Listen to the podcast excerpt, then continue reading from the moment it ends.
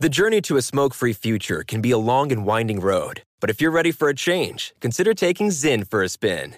Zyn nicotine pouches offer a fresh way to discover your nicotine satisfaction. Anywhere, anytime. No smoke, no spit, and no lingering odor.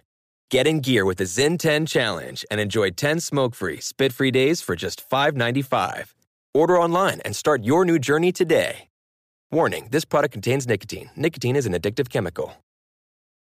What's up? This your boy Lil Duval, and check out my podcast, Conversations with Unc, on the Black Effect Podcast Network. Each and every Tuesday, Conversations with Unc podcast feature casuals and in-depth talk about ebbs and flows of life and the pursuit of happiness. Unlike my work on stage, I tap into a more serious and sensitive side to give life advice and simply offer words of encouragement, yet remind folks to never forget to laugh. Every Tuesday, listen to Conversation with Unc, hosted by Lil Duval on the Black Effect Podcast Network, iHeartRadio app, or wherever you get your podcasts. Presented by AT&T. Connecting changes everything.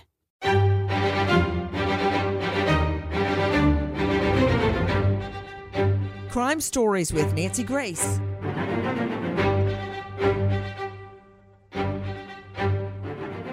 This is Crime Stories with Nancy Grace. I'm executive producer Jackie Howard. We're discussing today the Dylan Redwine murder case going on right now. He disappeared after visiting his father. Listen. Everyone with me is Dylan Redwine's mother, who has never given up in the search for the truth about where was her son Dylan Redwine. Elaine, do you remember the moment that you learned Dylan was missing? Yeah, it's it's it, probably one of the most relived moments in my head of all time. What happened? Um, well, Dylan was went on a plane ride to his father's house on Sunday, and the next day at 4:30, around 4:30, Mark texted me and asked me if I'd seen Dylan, and I said no. And he said, "Well, you know, he didn't know where he was, so I got in my car and we drove to Durango, which is about six hours away from where we're living. And I called the sheriff and filed a missing persons report for Dylan because his dad had not done that.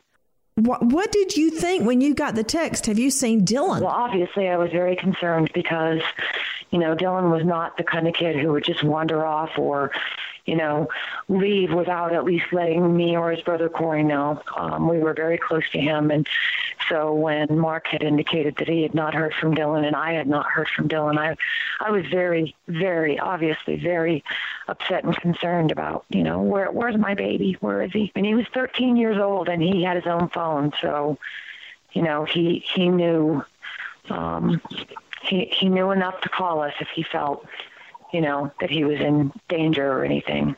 What was Mark's story as to where Dylan went? How did the evening progress? Well, we finally got to the um, to Bayfield, which is about an hour, forty-five minutes away from where Mark lives, and I immediately went into the sheriff's office. Mark Redwine is accused of killing his 12 year old son. His body was found seven months later up in the mountains. Joe Scott Morgan, professor of forensics at Jacksonville State University and author of Blood Beneath My Feet, joins me now. Joe, let's start off talking about the discovery of the body. Before charges were laid against the father, the body of Dylan Redwine was found along with some clothing. The body was not fully intact, it was dispersed. So let's talk about the location where the body was found. It's important to understand that the area in which uh, Dylan's body uh, was found is in kind of an isolated area. And one of the things that we see in forensics, and particularly in body recovery of skeletal remains, is that uh, most of the time you're not going to find bodies that are what are referred to as dumped.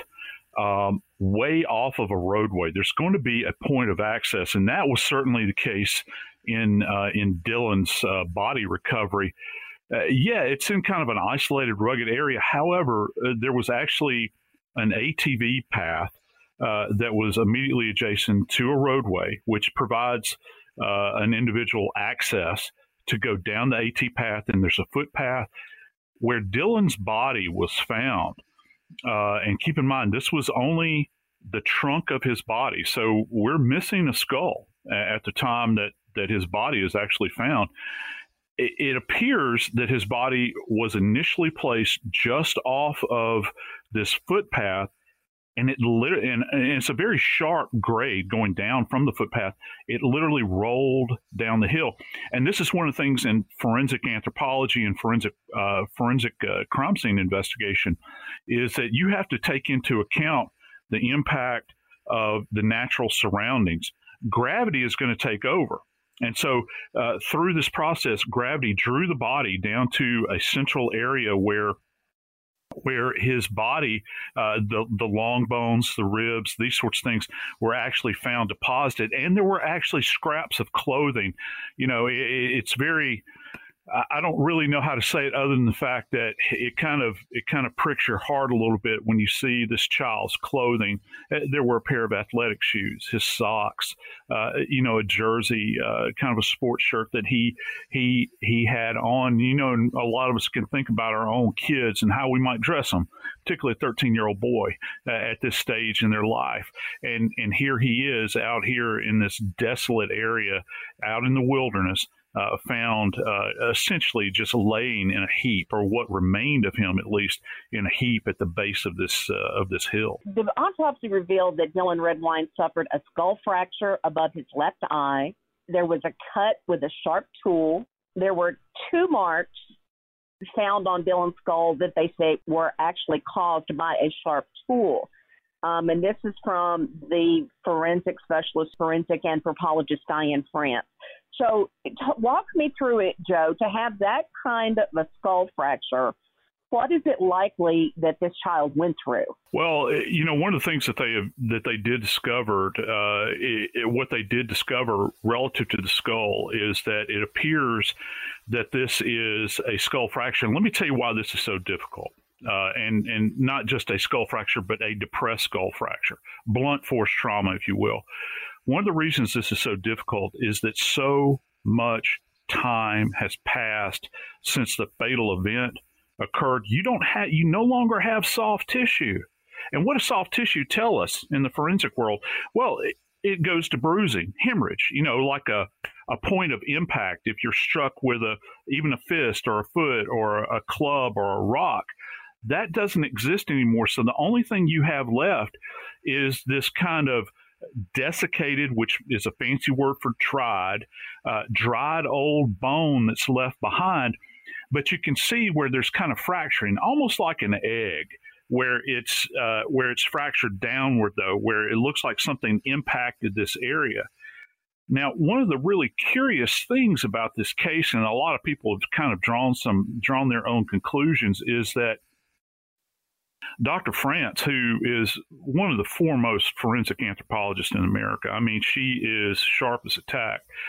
Uh, one of the conclusions that they reached uh, was that there were, in fact, what appeared to be sharp force injuries. Now, when we think about sharp force injuries, we think about stabbings and we think about cuttings. Well, these this is more in line with a cutting, okay, uh, which means that you have to have what's referred to as a milled weapon, which means that it's a sharp instrument that has an edge on it that has been forged. Okay. It's not like it's something like a, a rock that's kind of non uniform. This is uniform. When you see these marks, she actually described it, and if folks at home will just think about uh, the shape of a V. If you could look down the long axis of a V, it cuts a groove like that. If you could look at it on the side, uh, uh, like uh, uh, with a microscope, you can see it. It looks almost like a perfect V. Well, that comes from this idea of a uh, a knife kind of gliding along the edge, and there's multiple of these linear marks that were created by a knife. What's striking about this, and one of the, the things that the forensic anthropologist has to work out, is that the fact that this is in an area where you've got a lot of wildlife. I mean, you're talking about mountain lions, uh, you're talking about foxes, uh, you're talking about uh, some carnivores. So how how do they delineate between the trauma that may have been inflicted upon Dylan either just prior to death, which we call antemortem, perimortem, which means kind of in the throes of death, right in the middle of it, and and postmortem trauma, as opposed to say an animal coming along, and I'm going to be very graphic here, and I'm sorry, but uh, a, a, an animal feasting on the remains. Well, when a, an animal actually begins to gnaw on a bone, it leaves more of a curved feature in the bone. That's not what you had here. This is somebody actually wielding a knife or wielding something with a sharp edge that's literally dragging it across the surface of the bone that's making these marks. Now, I think the big question here is well, why would somebody do that? Why would you have knife edge marks on this child's bone where there's already been a depressed skull fracture or blunt force trauma? Well, I think some people, some people have at least implied that there might have been an effort at dismemberment.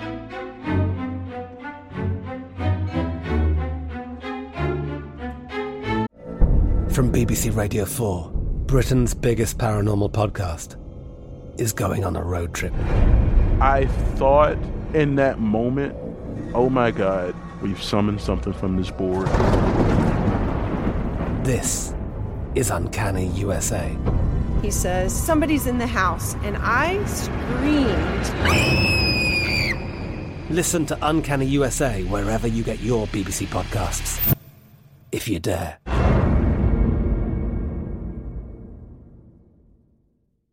Xfinity has free premium networks for everyone this month, no matter what kind of entertainment you love. Addicted to true crime? Catch killer cases and more spine-tingling shows on A&E Crime Central. Crave adventure? Explore Asian action movies on Hi-YAH. Searching for something extreme? Check out skating, snowboarding, and more on Fuel TV Plus, the global home of action sports. And find crowd-pleasing bops on iHeartRadio's Hit Nation playlist. There's new free shows and movies to love every week. Say free this week in your Xfinity voice remote.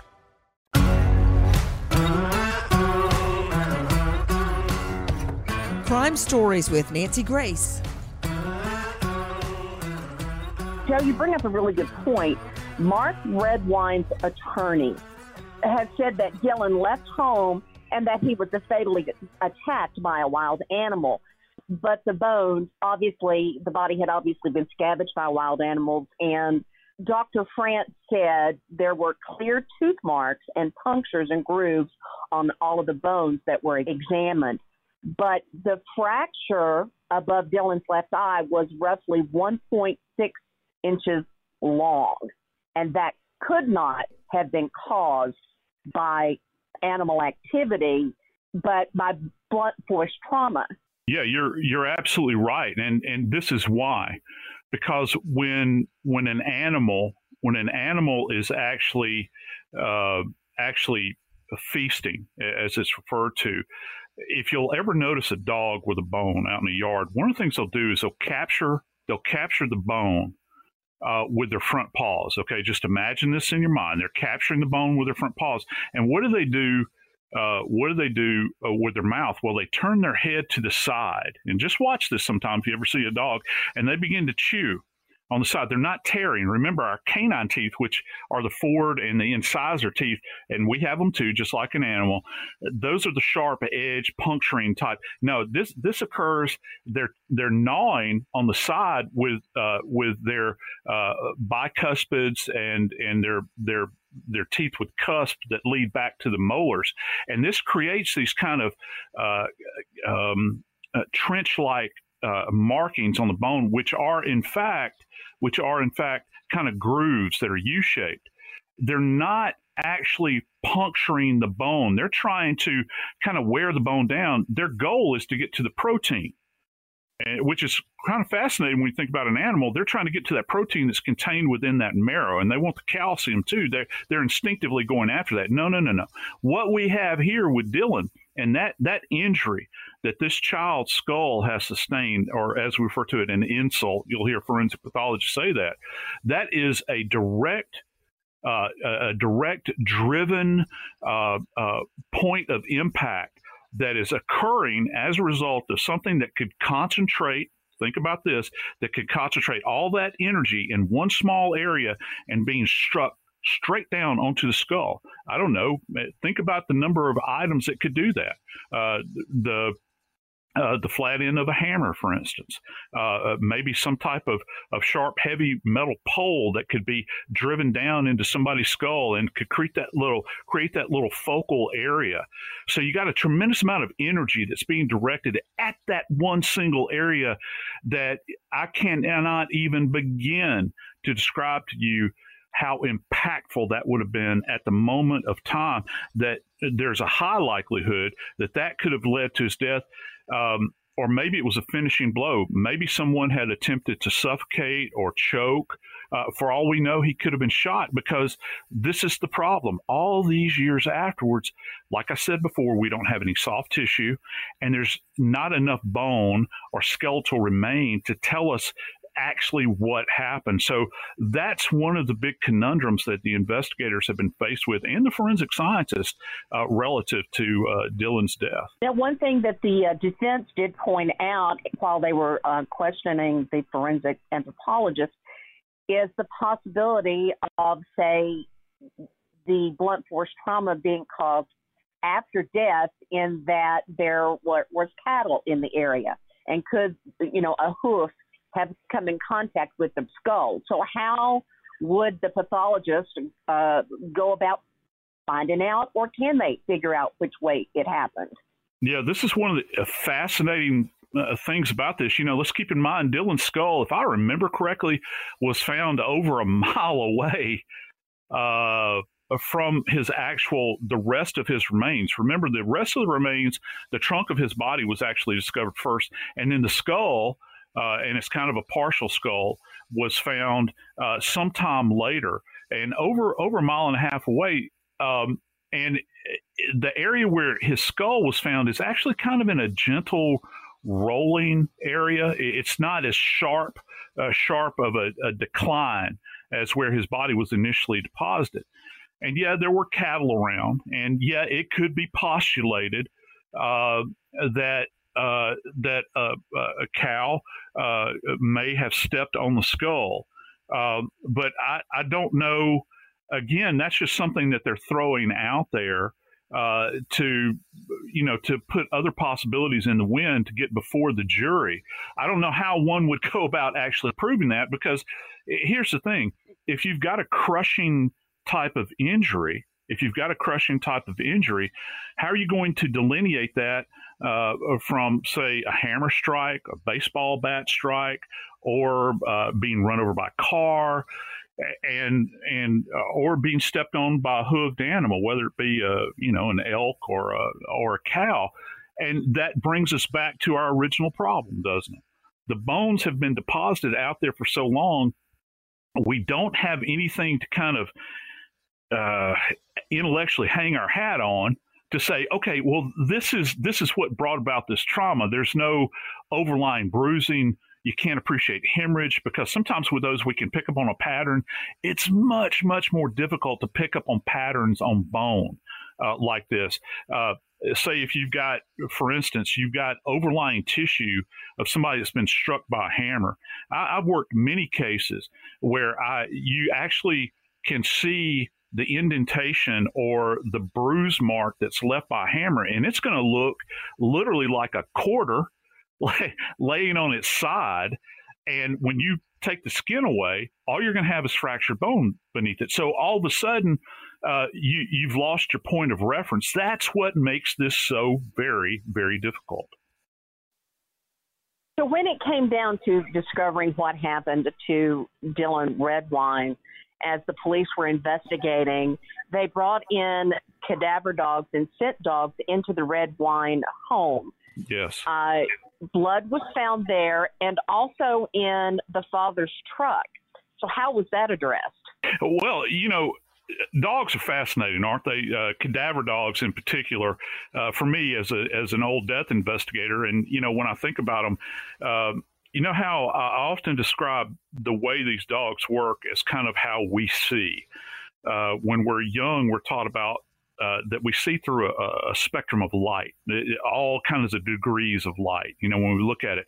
But when you look at a, uh, when you when you think about what a dog does, they kind of work on a spectrum too. It's an olfactory spectrum. That that's a, the spectrum of smell, and we are we as humans are greatly diminished uh, in in the presence of a canine and their abilities. They can smell anything, and they can go back over long periods of time. These dogs are actually trained in scenting of of human remain of blood. They're trained with these things. And so it picks up on that spectrum that they're trained to smell on. You know, I don't think in our wildest fantasies could any human being uh, uh, even uh, uh begin to, to do what a dog does. And in this case, when they went uh, to Redwine's home, they scented on the blood within the residence okay, which is actually uh, in one real kind of graphic image that I've seen uh, because they use an alternative lighting surface uh, source as well as uh, a luminescing um, agent. Uh, you could see blood that was on the leading edge of, of like a lounge chair. You could see it on the floor where it was covered with a carpet.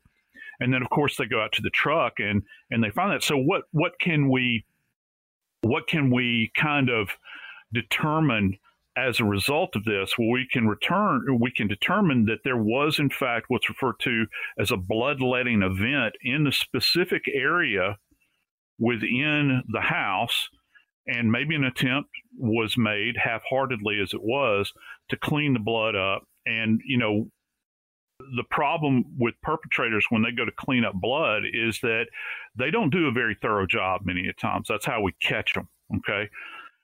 So when they went to attempt to clean this blood up, they missed spots or they didn't scrub as hard as they should have. Now you have blood that goes from here and then you find it in the truck. Well, what's the truck used for?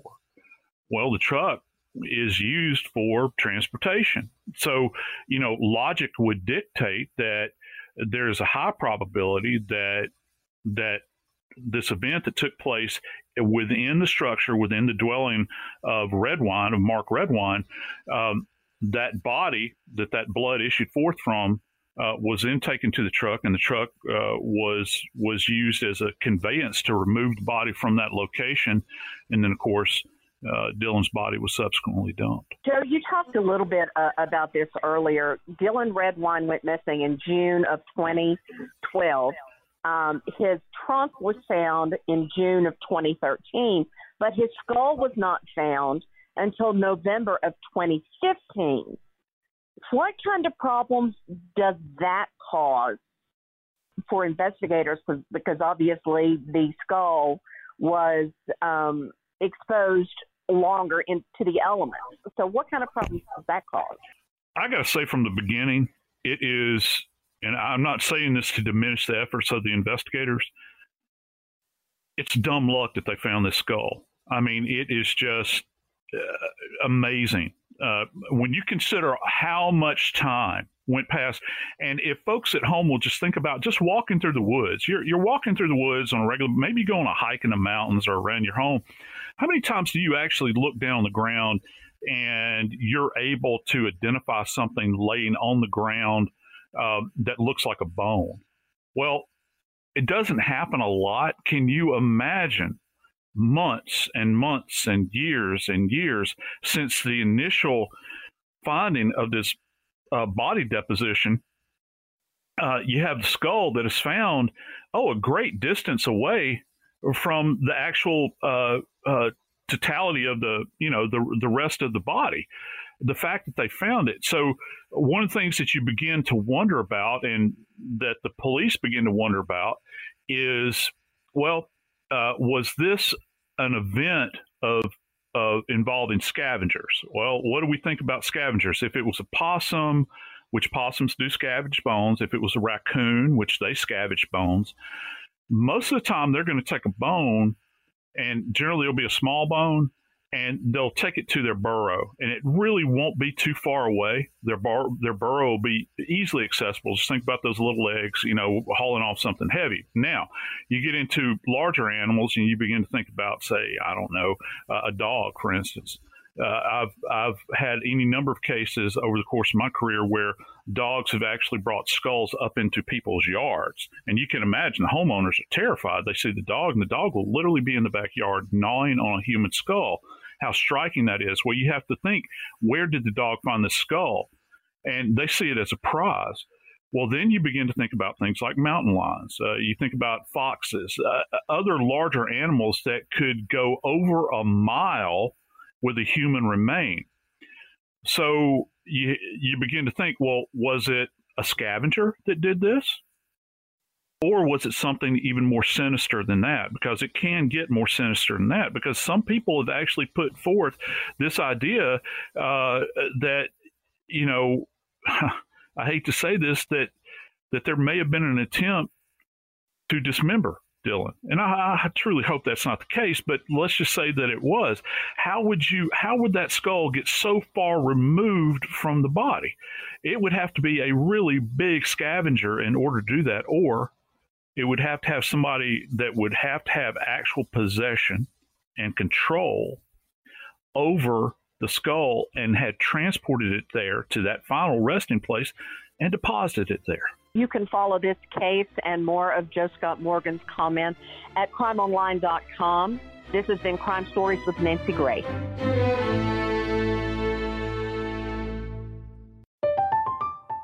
I'm Katya Adler, host of The Global Story.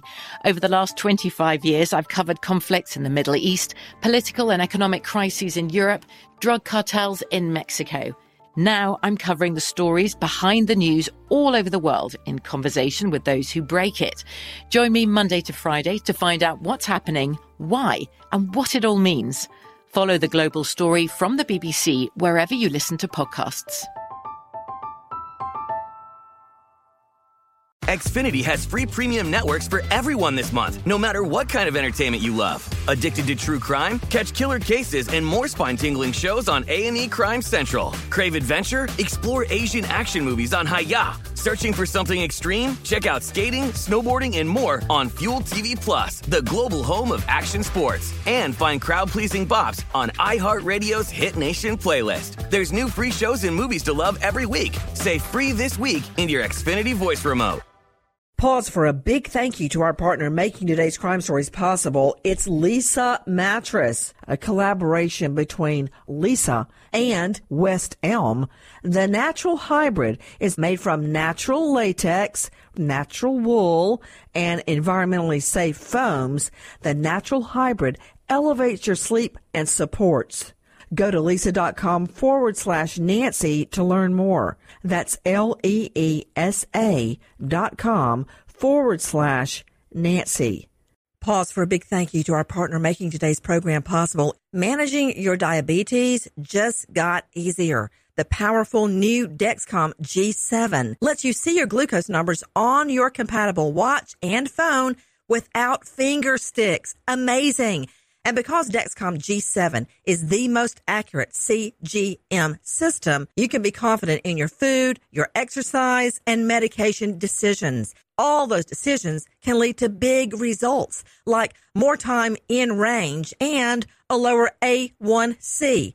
Get started at Dexcom.com. Dexcom data on file 2023. If your glucose alerts and readings from the G7 do not match symptoms or expectations, use a blood glucose meter to make diabetes treatment decisions. For a list of compatible devices, visit dexcom.com slash compatibility. Thanks, Dexcom, for being our partner.